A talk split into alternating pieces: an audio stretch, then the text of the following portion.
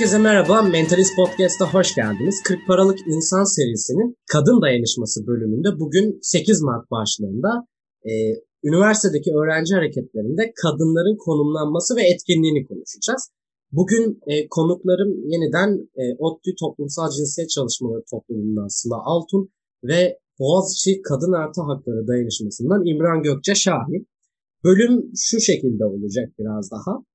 Gökçe'den ve Sıla'dan ben içinde bulundukları üniversite topluluklarını anlatmalarını isteyeceğim. Sonrasında bu toplulukların okuldaki idari ve bürokratik süreçlerinden bahsedecekler. 25 Kasımlar ve 8 Mart'ları konuşacağız. Nasıl örüldüğünü ve ayrıntılarını konuşacağız. Ben burada hoş geldiniz diyerekten yeniden sözü paslayayım.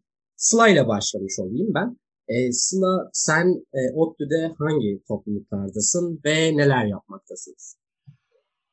Tamam, güzel bir başlangıç. Ben toplumsal cinsiyet çalışmaları toplumundayım. Yani belki birazcık o topluluğun resmiyet süreci ve topluluk resmi olmadan önceki süreci de aktarmam gerekebilir. Ya üniversitelerde zaten en azından biz ODTÜ'nün içinde her zaman bir şeyin ihtiyacını duyuyorduk. Yani kadınların ve LGBT artıların bir araya gelip e, hani birbirleriyle dayanışarak e, var olabilecekleri alanlar yaratma ihtiyacını gerçekten çok duyduk. Ve hani bizden önceki dönemde de çok duyulan bir ihtiyaçmış ki işte kadın ve LGBT artı topluluğunun resmi olarak kurulması talebi işte 20 sene 30 sene öncesine dayanıyor aslında. Ama tabii ki de maalesef son birkaç yıla kadar böyle bir talep gerçekleştirilmemiş oldu. Bizde resmiyetten önce e, Kadın Çalışmaları Topluluğu diye bir gayri resmi bir şekilde kadınların bir araya geldiği etkinlikler yaptığı, işte amfilere kaçak girdiği falan tarzında bir faaliyet yürütüyorduk. Olabildiğince işte 8 Mart, 25 Kasım ve hani o dönem boyunca farklı kadınlara ulaşmaya ve onlarla birlikte bir şeyler yapmaya çalışıyorduk. Keza okulumuzda bir LGBT dayanışması var ve onlar da bu tarzda etkinlikler yapıyorlardı. Olabildiğince LGBT artı bireyleri, öğrencileri kendileriyle birlikte hareket etmeye, e, birlikte hareket etmeye çalışıyorlardı. Pardon. Daha sonrasında tabii bu iki grubun da ve tabii ki de yalnız bu iki grubun içinde bulunmayan ama diğer kadın ve LGBT artıların da şey gibi bir talebi vardı. Resmi bir topluluk olmak istiyoruz. Burada çalışmalarımızı yürütmek istiyoruz gibi. Berşan Kök atandıktan sonra diye bir giriş yapayım. Talebi şeyi hatırlarsın belki. İşte daha böyle yumuşak tarafını gösterirken bize. Öğrenci forumu değil mi? KKM'nin Aynen aynen işte tam öğrenci forumu. Orada şeyin sözünü verdi Verşen Kök. E işte bir kadın çalışmaları topluluğu ve bir de bir çalışmaları, LGBT artı çalışmaları topluluğu kuracağız. Ve bu sözü tutmadı. Sonraki sene yine e, öğrenci forumuna kadar. Ve biz böyle şeyiz. Öğrenci forumuna şey diye hazırlanıyoruz. Hani bunu yapacaktınız. Gidip hani soru soracağız. Darlayacağız adamı orada. Hani rezil edeceğiz milletin içinde. Sonra bize bir telefon geldi. Sizin topluluk resmi oldu diye şey o öğrenci forumundan 5-10 dakika önce falan yaşadık biz bunu. Böyle ne? ne zaman resmi oldu falan gibi bir şok içine girdik. Tabii sonra öğrendik ki işte hani yüksek lisansların bir başvurusu varmış toplumsal cinsiyet e, ve kadın çalışmaları topluluğu olarak.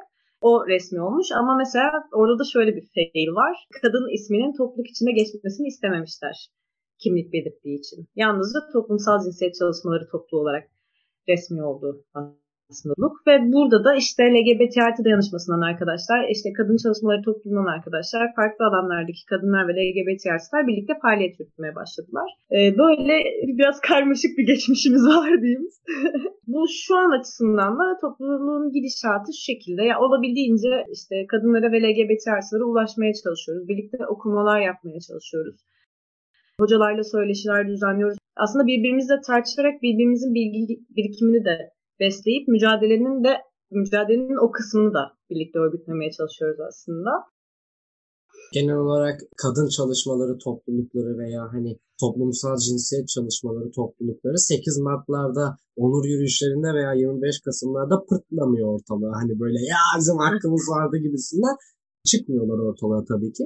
Bunun hani bütün seneye yayılmış bir süreci var.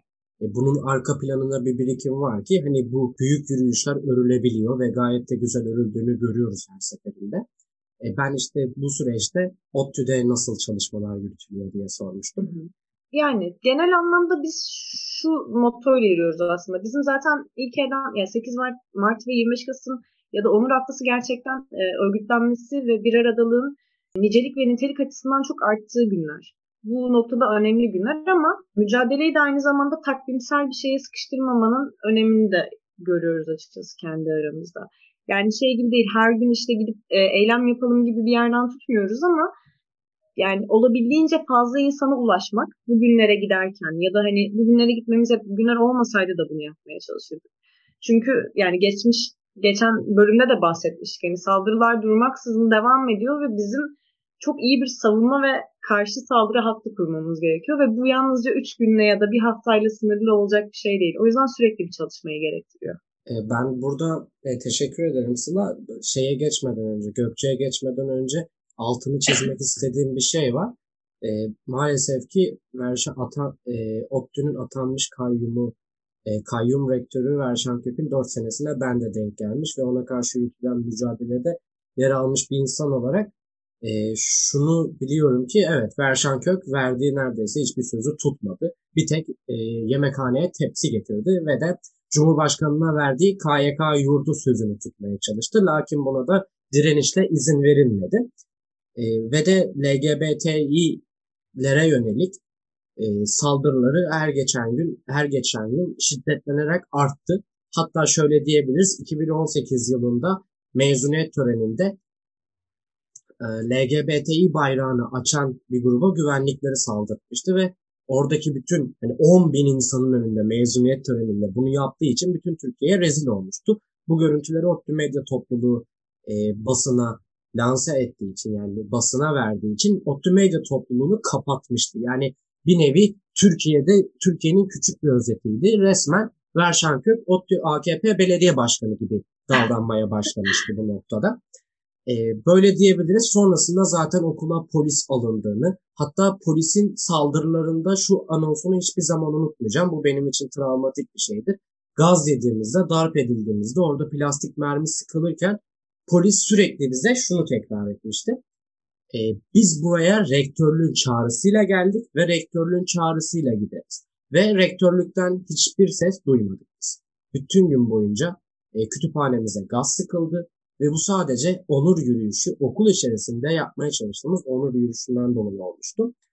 E, burada peki e, ben Gökçe'ye geçeyim. Gökçe siz neler yapmaktasınız? Ondan önce ben şey diyeceğim. Uğur yani hiç adın gibi değilsin. Nereye gitsen kayyum atanmış. Nereye gitsen topluluklar, kulüpler kapanmış. Kayyumlarda mı yoksa sende mi uğursuzluk bilemiyorum. Yani şeyde zaten Gökçe hani eylemlerde falan böyle torlar atınca falan arkadaşlarım diyor ya arkadaş gittiğin üniversiteyi batırıyorsun bu ne durumdur falan diyor.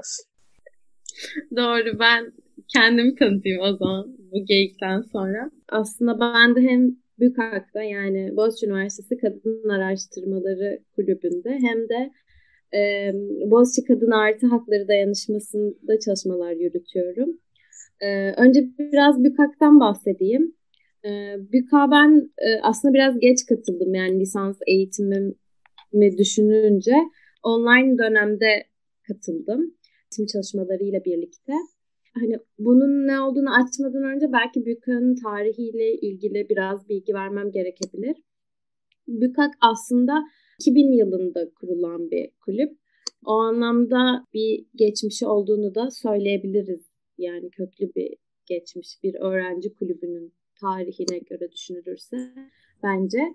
BÜKAK genelde yıl içinde eğitim çalışmaları yapıyor. Bu eğitim çalışmaları da temel feminizm okumaları aslında. Kulübe yeni üye olan öğrencilerle birlikte temel feminizm oku- okumaları yapıyoruz.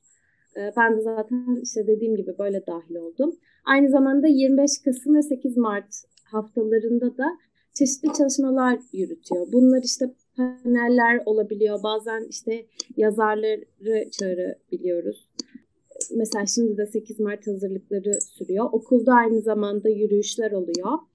Hem 25 Kasım'da oluyor hem de 8 Mart'ta oluyor bu yürüyüşler. Aynı zamanda kadın eserleri sergisi yapılıyor. E, o da çok güzel. Yayın evlerinden kadın yazarların eserleri toplanıyor ve o hafta boyunca genelde açık kalıyor bu sergi. Belki burada da şöyle bir bilgi vermek güzel olabilir. Ben okula işte ilk girdiğimde 2015'te girdim ben. Zaten sonrasında e, hani Gülay Hoca'nın bir senesine geldim. 2016'da da Mehmet Özkan rektör atandı. Ben lisans eğitimime geçtiğim zaman. E, mesela şeyi hatırlıyorum yani okula ilk geldiğim zamanlarda biz 25 Kasım haftasında gece yürüyüşünü bütün Hisarüstü'yü gezerek yapmıştık. Mahalleyi gezerek. Kuzeyden çıkıp Hisarüstü'yü gezip güneye inme şeklindeydi.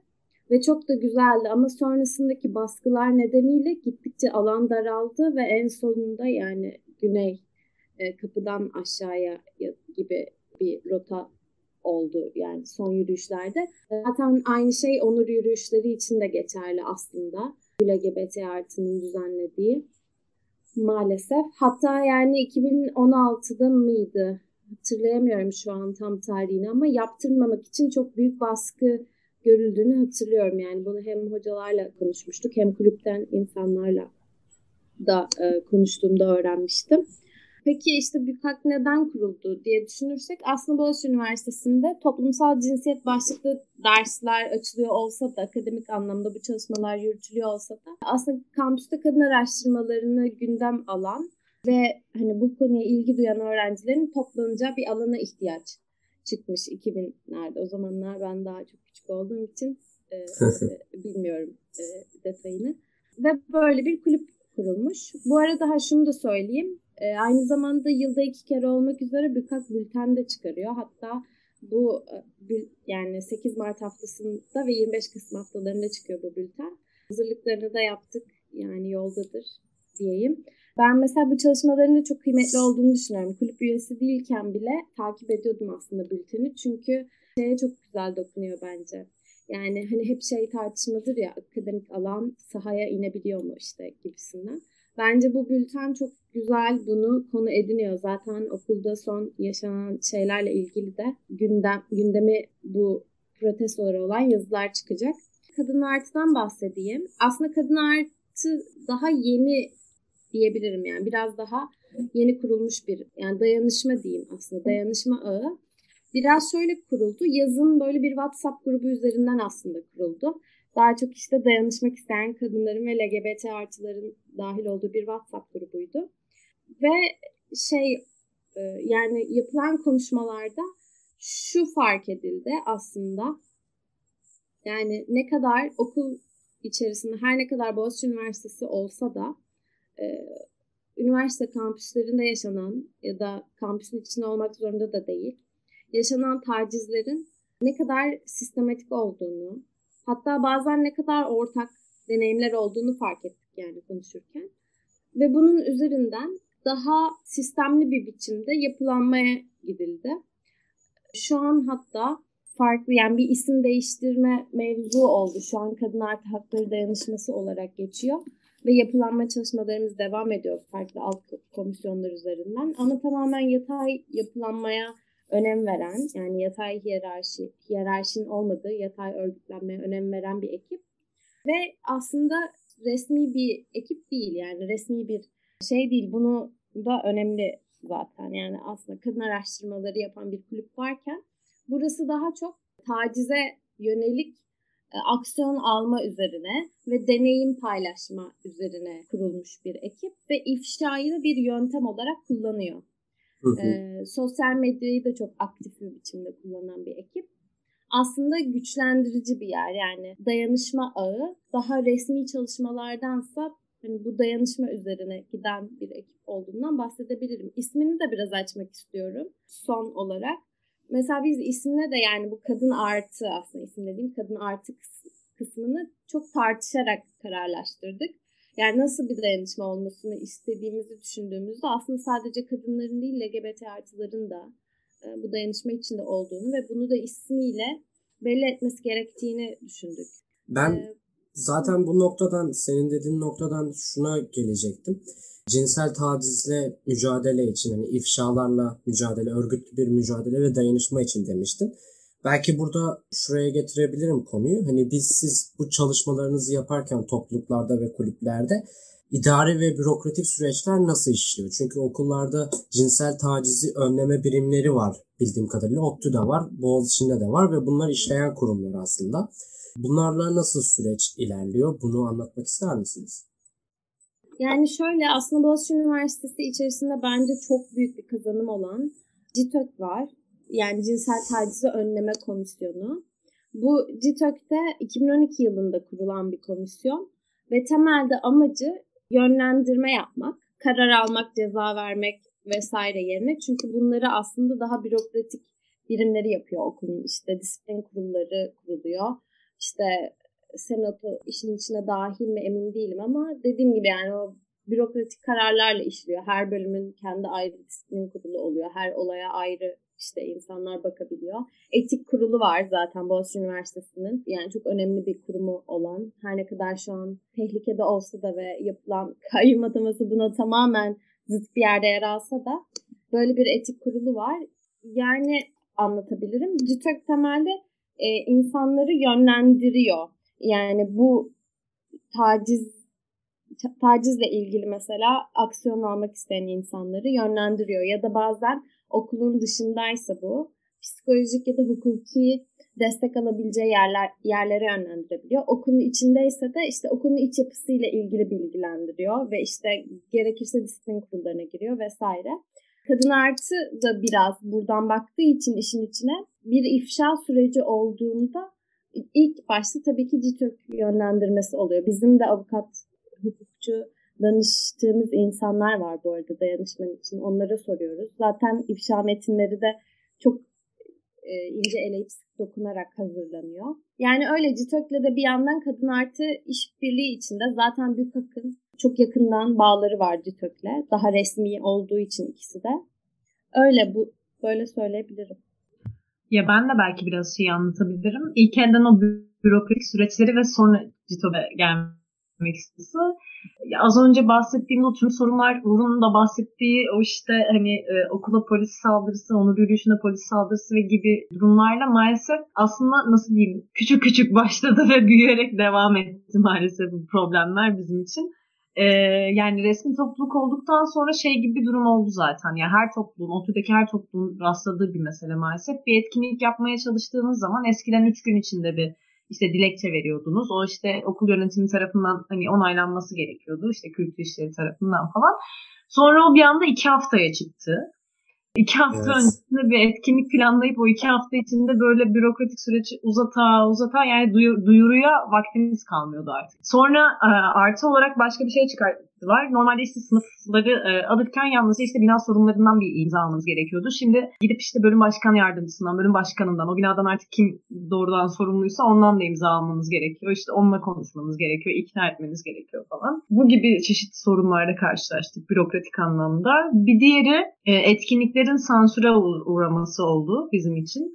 Yanlış hatırlamıyorsam bir 25 Kasım zamanı bizim toplulukta queer çalışmaları üzerine yoğunlaşan arkadaşların yapmaya çalıştığı bir şey vardı. Sahnedeki trans kadınların e, deneyimlerine dair. Ve orada trans kadınların geçmesini istemediler ve bu yüzden biz sansür oto sansür etmek zorunda kaldık. Bence otoda değil de yani hani farklı feminizmler gibi bir e, başlıkla o etkinliği gerçekleştirebildik. Keza yine yakın zamanda en yakın şeyi bile aslında ilk başta bahsettiğim o kadın kelimesinin bile içinden atılması o sansür meselesine tekabül ediyor. Başka bir örneği şeydi. Gökkuşağı aileleriyle bir et, etkinlik yapılmak istendi ve onu okulun içinde yaptırmadılar mesela işte hani e, okeylemişlerdi aslında sonra bir anda iptal oldu falan. E, dışarı taşınmak zorunda kaldı etkinlik. Dışarıda hani gerçekleştirildi falan.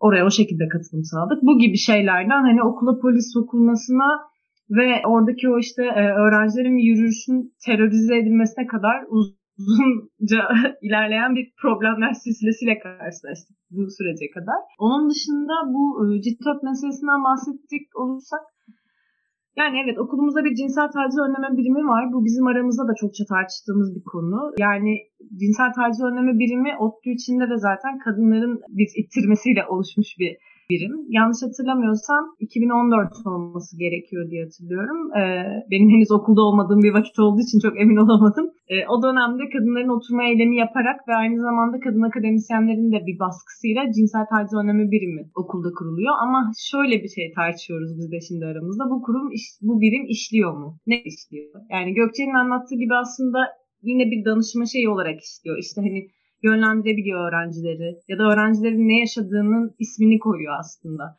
cinsel taciz önleme birimi. Bunu bu, bu, bu olmuş. işte oradan e, fakültelere, fakültelere yönlendiriyor. Oradaki işte disiplin kurullarında görülüyor aslında asıl şey. O bürokratik süreç birazcık bizde de öyle işliyor. Ama tabii şey gibi bir durum var. Cinsel taciz önleme birimini ODTÜ'deki kaç tane öğrenci biliyor? Ya da cinsel taciz önleme birimi cinsel tacizi önleme açısından ne kadar yeterli? Yani yalnızca olayın ismini koymak dışında başka bir işlevi var mı? Bu, bunu işlevselleştirebiliyor muyuz? Gibi sorular var. Sorunlar var aynı zamanda. Ama o noktada da şeyi biliyoruz yani işte hani cinsel taciz önleme biriminde şu anda gönüllü hocalar çalışıyor. Profesyonel olarak çalışan kimse yok. Hani mailler vesaire ya da işte dilekçe yöntemiyle gidebiliyor ama gönüllü hocalar çalıştığı için süreç uzuyor. Fakültelerde hiç gerçekten bazen açılan soruşturmadan tacizci olan öğrencinin haberi bile olmuyor. İşte o soruşturma açılıyor, soruşturma açılıyor, bitiyor ama öğrencinin hiçbir şeyden haberi yok. Keza başvuru yapan insanların da haberi olmuyor soruşturmanın nasıl ilerlediğinden, nasıl sonuçlandığından. Şeffaf bir süreç ilerletilmiyor. Yani şeffaflık derken şunu kastetmiyoruz. Yani hani biz şey gibi bir şeyin de derdinde değiliz açıkçası. Yani topluluktaki arkadaşlarla da bu şekilde düşünüyoruz. Yani herkesin belki hani bir anda ilan edilmesine gerek yok ama en azından süreci yürütürken bu süreci başlatan öğrenciye ve süre, işte o tacizi ya da artık o şiddeti ya da ayrımcılığı kim yaptıysa bu insanların bu süreçten haberi olması gerekiyor diye düşünüyoruz. Yani sağlıklı ilerleyebilmesi açısından. Böyle bir sorunla karşı karşıyayız aslında kitapta. Bir de tabii kaynak sorunu var. Yani rektörlüğün cinsel taciz önleme birimine bir kaynak aktarımı gibi bir şey söz konusu değil. Bizim özellikle e, yaşadığımız en büyük problemlerden biri de bu. Yani tanıtımı için herhangi bir şey yapılmıyor.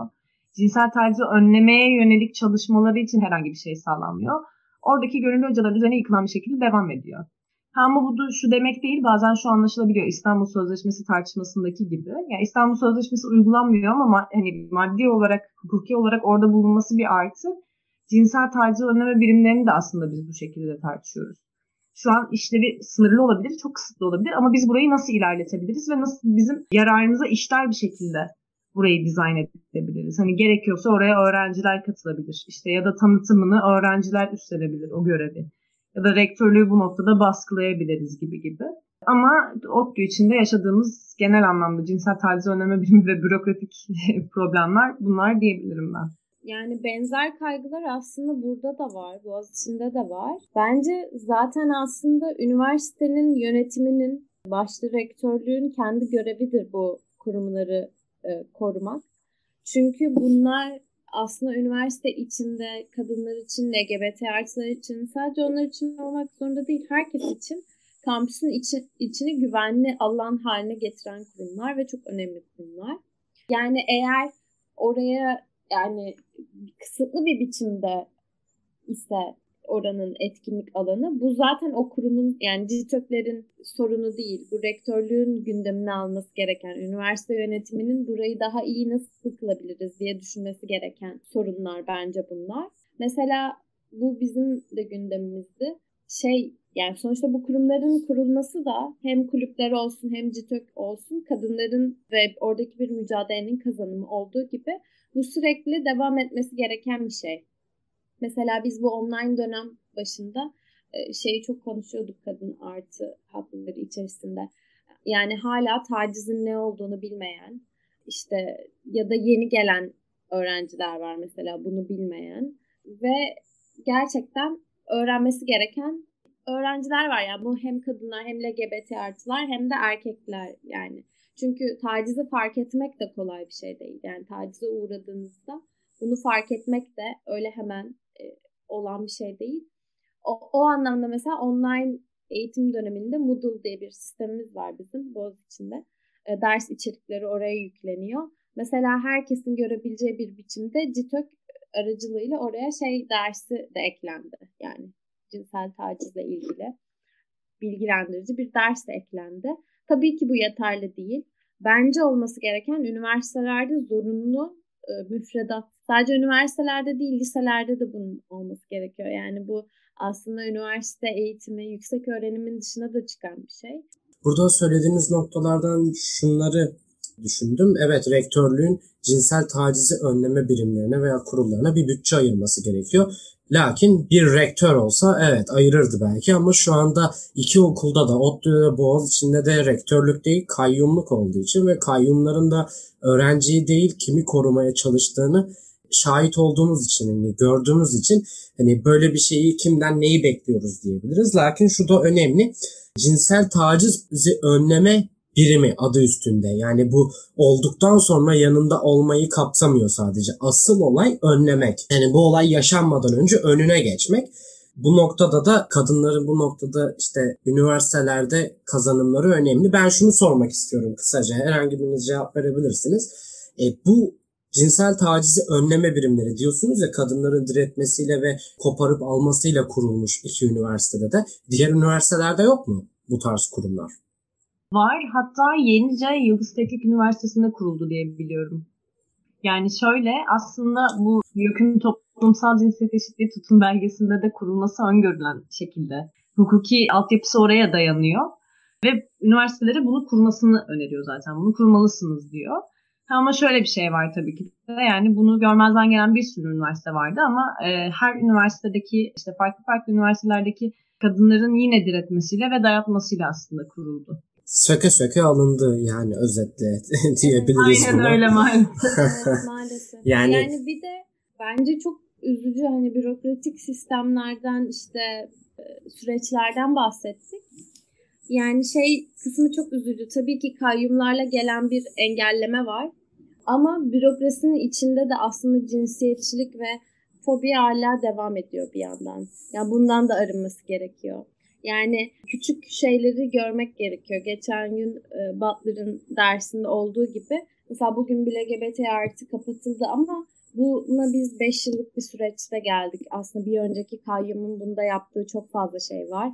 Ve e, örneğin LGBT artının aday kulüp statüsünün verilmemesi gibi. Normalde 4 yıl gibi bir süre var yanlış hatırlamıyorsam. Kulüp aslında 2014'te kuruluyor ve adaylık statüsünden çıkmasına rağmen asil kulüp olma hissini vermiyor. Sürüncemede bırakıyor Mehmet Özkan.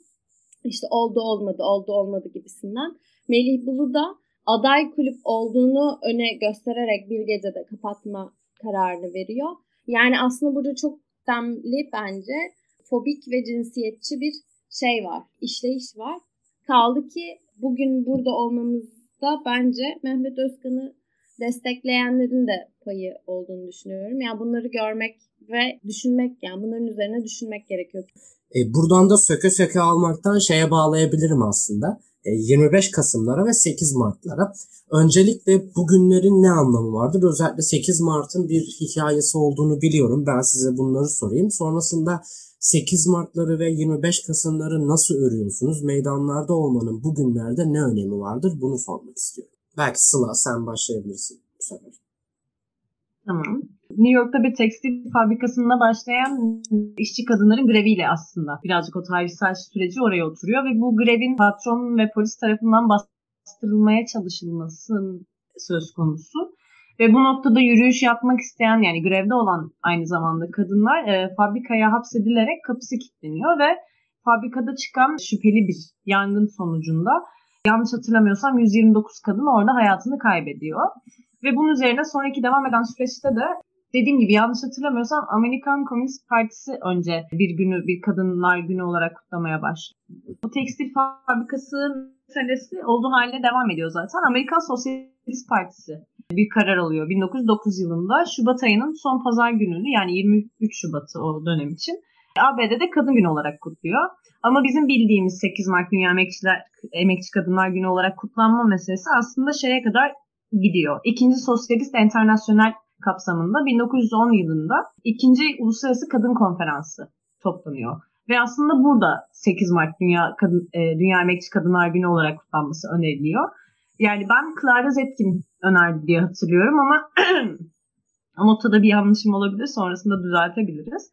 Ve bundan sonra aslında 8 Mart daha kitlesel bir şekilde örgütlenmeye başlıyor. Yani, yani aslında şey Sovyet devrimini az tetikleyici etkenlerden birinin de oradaki e, kadınların grevi olduğu üzerinden bir direnişi olduğu üzerinden bir şey anlatmaya çalışmıştım. Rusya'daki komünist kadınlar 1917 yılında bir yani 8 Mart gününe denk gelecek şekilde bir direniş başlatıyorlar.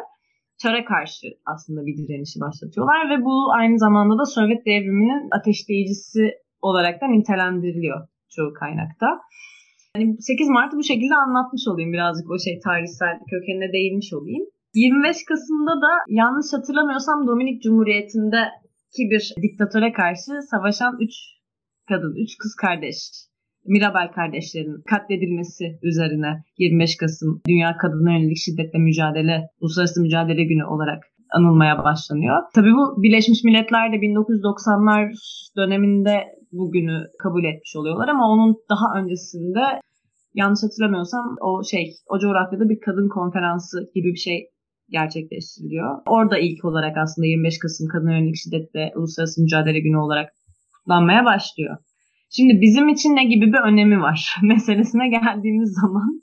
Şimdi şu açıdan baktığımızda, e, Türkiye için baktığımızda, dünya için baktığımızda e, biz şeyin ilerlemediği, yani ilerlediği belli noktalar var elbette ki. Toplumsal cinsiyet eşitliğine yönelik çeşitlileri adımlar atılıyor her ülkede. Tabii ki de bu neredeyse her zaman kadınların ileri bastırmasıyla ya da işte LGBT artıların itelemesiyle olan şeyler oluyor. Ama bu 8 Mart ve 25 Kasım'da hem bu tarihi mirası, tarihi mücadele mirasını omuzlarımıza alarak daha da geliştirme, o mücadeleyi ilerletme açısından aslında bizim için belli bir önem taşıyor. Yani 25 Kasım'a giderken biz şeyi düşünüyoruz. Yani bir diktatöre karşı e, cesurca savaşmış üç tane kadının hikayesini biliyoruz ve buradan güç alarak gidiyoruz. Bu döneme kadar ki hatta diktatörlere ya da işte e, erkek egemen Liyen'e karşı savaşan tüm kadınların mirasını toplayarak buralara işte Sakarya'ya ya da işte İstanbul'daki e, yürüyüşe bu şekilde gidiyoruz ya da kendi aramızda yıl boyunca bu şekilde deniyoruz. Ve bugün yaşadıklarımız açısından da günlere bağlayacak olursak bu bir aradalığı sağlamamızın gerçekten nasıl diyeyim anahtarı demek istemiyorum ama bu bir aradalığı sağladığımız daha güçlü günler oluyor genelde. Yani 8 Mart dediğimiz zaman çünkü hani normal dönemde seninle belki e, işte gender tartışmayan ya da işte kadın hakları üzerine tartışmaktan çekinen insanları dahi buna dahil edebildiğim ve o geçmişteki mücadelenin mirasını ya da birikimini ona aktarabildiğin, onu oradan kazanabildiğin durumlar olabiliyor. Bu şekilde sen e, dönem boyunca ördüğün şeyin birikimi ya da mücadelenin içine başka insanları da katabiliyorsun ve bir dahaki 8 Mart'a ya da bir dahaki başka bir şeye daha güçlü bir şekilde çıkabiliyorsun. Bu noktada bizim için bir öneme sahip. 8 Mart ve 25 Kasım. Ya biz en azından topluluk olarak şöyle bir şey izliyoruz. Topluluğun e, toplam o noktadaki politikası ve uygulaması. ODTÜ'deki topluluklarla ilgilenen bir araya geliyoruz. Biz seyahatı e, yalnızca 8 Mart günü için değil ama bir hafta olarak ya da o ay yapabiliyorsak atıyorum nasıl gündem haline getirebiliriz? Kadınları mücadelenin içine nasıl çekebiliriz? Onun dışında diğer insanlarda bu noktada toplumsal cinsiyet eşitliğine dair nasıl bir farkındalık yaratabiliriz? Nasıl bir şeyleri değiştirebiliriz? Üzerinden tartışmalar yürütüyoruz. Ve her topluluk etkinlik çıkaramasa da, somut bir şeyler yapamasa da kendi arasında 8 Mart'ı tartışıyor oluyor. Daha sonrasında ise bir forum çağrısı yapıyoruz. Bu sene de yaptık ve bu forum çağrısı ODTÜ'deki tüm kadınlara açık bir şekilde gerçekleşiyor. Ve kadın tanımımız da o noktada yalnızca atanmış cinsiyeti ve kendi beyanı aynı olan cis kadınlar değil aynı zamanda trans kadınları da kapsıyor. Kadın derken bunu demeye çalışıyoruz aslında. Ve bu şekilde bir e, forum olarak, ortak olarak bizim problemlerimiz ne? Bugün biz neyle savaşıyoruz? Bunların üzerine konuşup kendi ortak taleplerimizi belirliyoruz ve 8 Mart'a bu şekilde gidiyoruz aslında. Ya bu dönem içinde mesela işte çeşitli topluluklar e, etkinlik yapacak. İşte siyaset bilimi topluluğu bir etkinlik yapıyor. Medya topluluğu bir video hazırlıyor geçmiş 8 Mart gece yürüyüşlerinden. İşte genç yazarlar topluluğu bir etkinlik yapıyor. Onun dışında bölümlerde de kadınlar, fakültelerde de kadınlar bir araya geliyorlar. İşte İBF'de mesela e, biz bir araya geliyoruz. Yalnızca bizim toplumumuzdan olan insanlar değil ama bize katılmak isteyen, birlikte iş yapmak isteyen bir sürü kadınla bir araya gelebiliyoruz. Onlarla da mesela bir söyleşi koyduk bizim İBF'deki kendi hocalarımızla. Ya da işte hazırlıktaki kadınlar bir araya geliyor. İlk okulu hiç görmemiş ve hani buna rağmen bir araya gelip bir şey yapmak isteyen çok fazla kadın var ve onlar bu ortamı kendileri yaratıyorlar. Bu noktadan bence çok çok önemli bir şey. Kesinlikle. markanın bu şekilde örgütlenmesi. Onun dışında normal dönemde bir gece yürüyüşü yapıyorduk. Bu gece yürüyüşünün kararı da forumda çıkıyordu.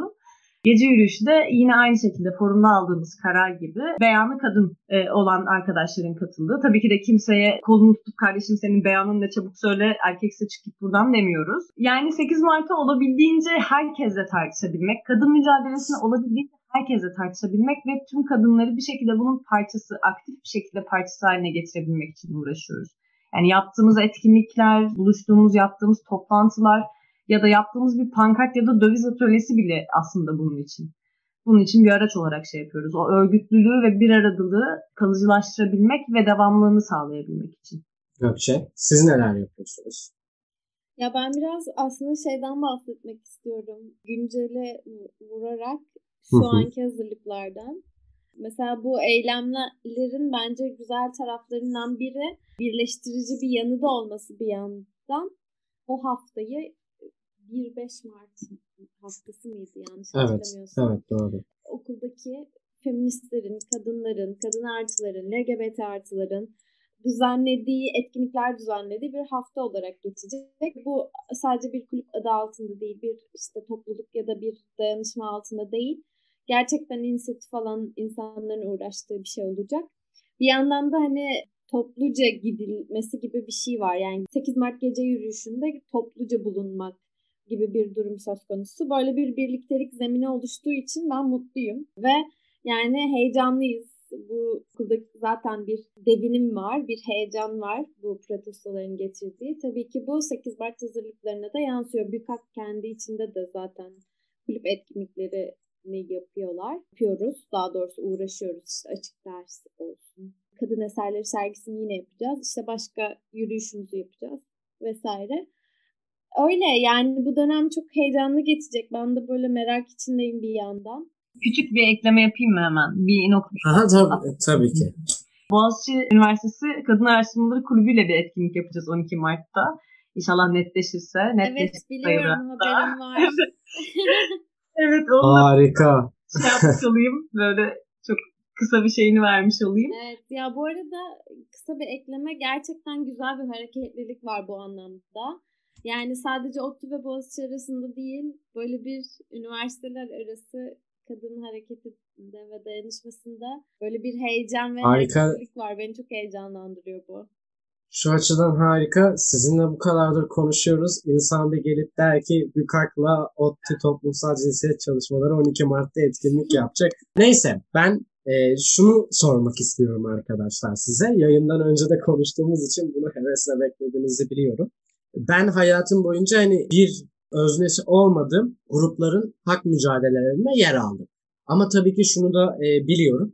Öz savunu, öz savunma haktır ve hak ihlaline uğrayan gruplar kendilerini savunmalıdır. Kimse onlar yerine onlardan önce onların izni olmadan e, savunmaya kalkmamalıdır. Lakin ben geçmişte koruma altındaki çocuklar için de, engelli bireyler için de, çeşitli yerlerde farklı gruplar için de mücadele ettim. Mesela ODTÜ'deki tüm onur yürüyüşlerine katıldım fakat ben heteroseksüel bir bireyim. Bir erkek olarak tanımlıyorum kendimi. Ama hani hiçbir zamanda geri adım atmadım onur yürüyüşlerine katılmaktan. E, bu noktada hani bir kesimin yani bir kesimi illa savunmak için, hakkını savunmak için o kesimden olmamıza gerek olmadığını düşünüyorum. Çünkü temelde insan maksadıyla yaklaşıyorum. Ve şunu da biliyorum açıkçası. Bazı arkadaşlarımın söylediklerinden biliyorum. Benim kendi deneyimlediğim bir durum. 8 e, Mart yürüyüşlerine alınmıyoruz. Ben burada kadınların zaten toplanabildiği bir gün var argümanına e, saygı duysam da burada şunu sormak istiyorum size. Pekala ama kurmaya çalıştığımız dünya düzeni bu, bu hakları hep birlikte bağırmaya çalıştığımız bir dünya düzeni. Hani senin erkek ezildiğinde nasıl geleceğini biliyorsam ben de kadın ezildiğinde veya herhangi bir birey ezildiğinde e, gidi, gideceğim açık. 8 Mart'larda erkeklerin yer, yer alması konusunda ne düşünüyorsunuz diye sormuş olayım. Şimdi şöyle bir şey var.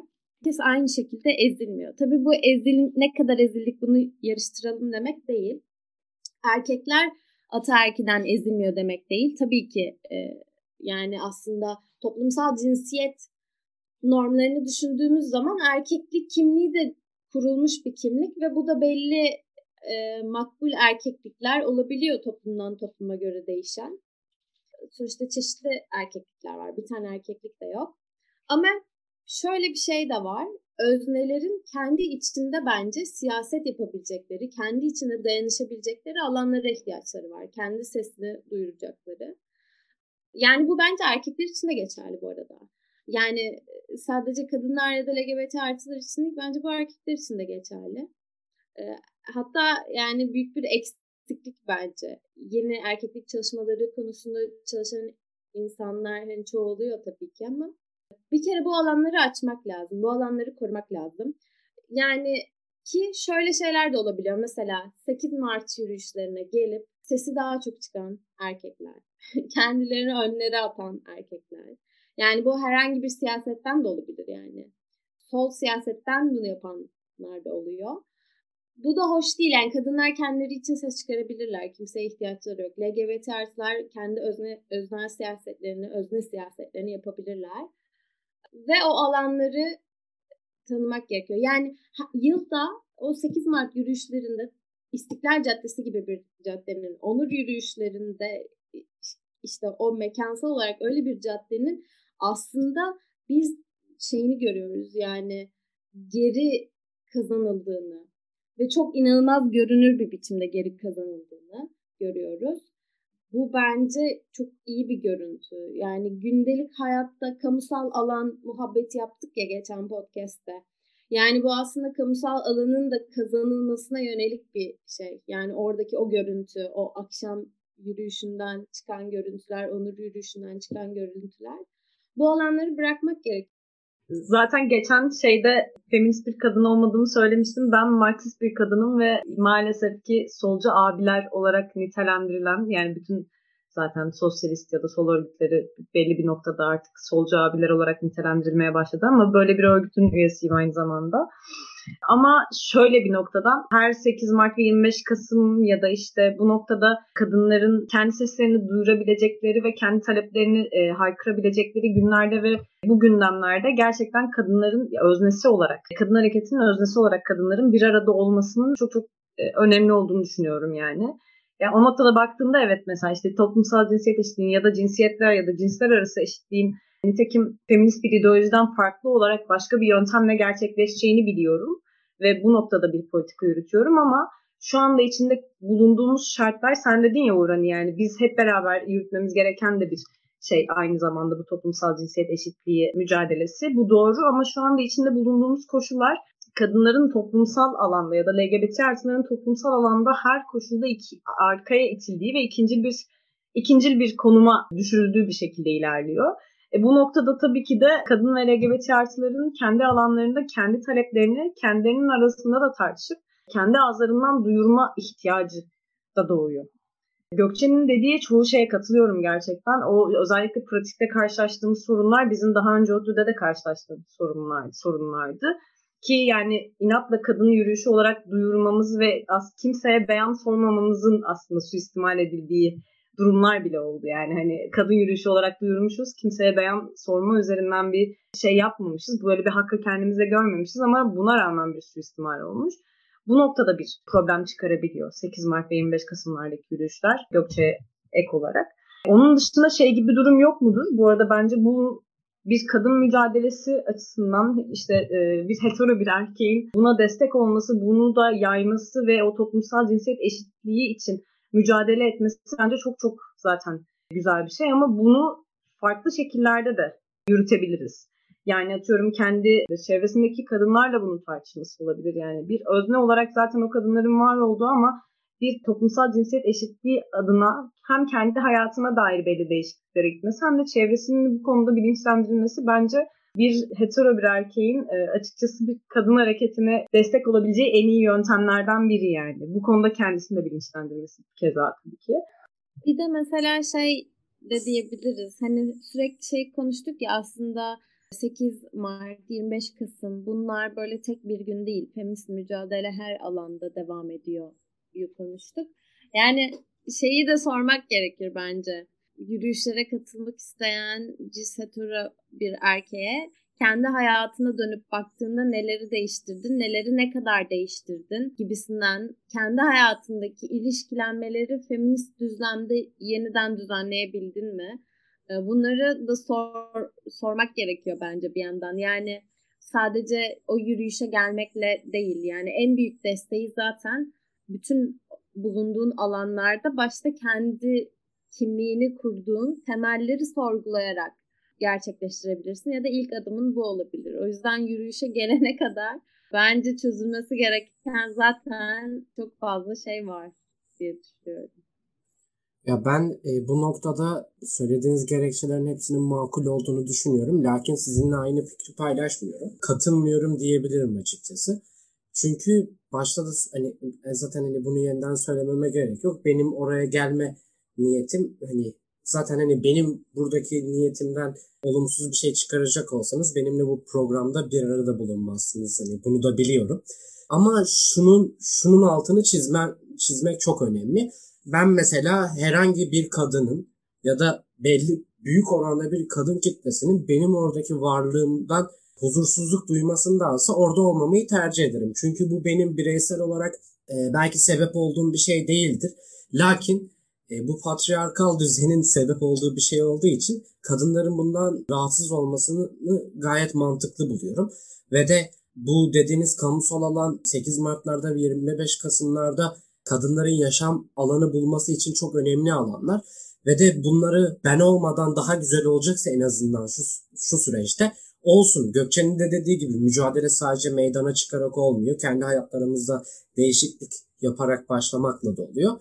Lakin şu noktaya da varmak e, güzel olabilir. Bunları bu şekilde karşılıklı tartışabilecek bir zeminde birbirimizi anlayarak, birbirimize güvenerek, birbirimize kulak vererek belki de bir gün o noktaya gelebileceğimizi umuyorum diyeyim en azından. Dediğim gibi hani size burada katılmadığımı veya hani farklı fikirde olduğumu söyledim. Lakin şu anki koşulları ele aldığımızda söylediklerinizin hepsi makul ve onlara katılmamak elde değil. Ben çok teşekkür ederim. ODTÜ Toplumsal Cinsiyet Çalışmaları Topluluğundan Sıla Altun ve Boğaziçi Kadın Artı Hakları Dayanışması'ndan İmran Gökçe Şahin konuğumdu. Gerçekten o kadar çok koşuşturmalarının içinde, o kadar çok uğraşlarının içinde bana bayağı e, vakit ayırdılar.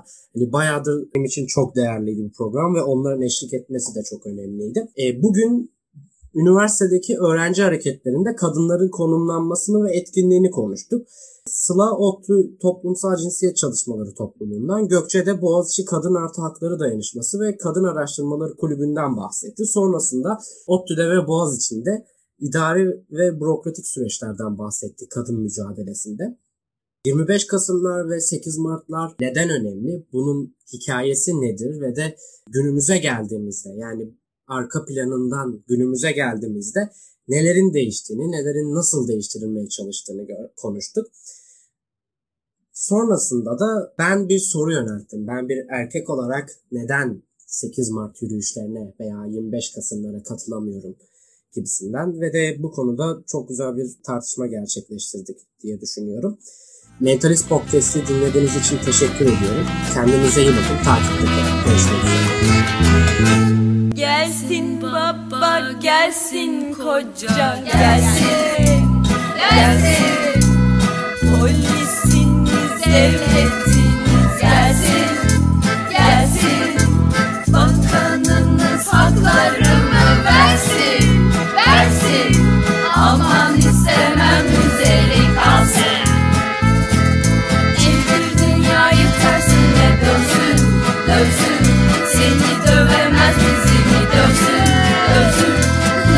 This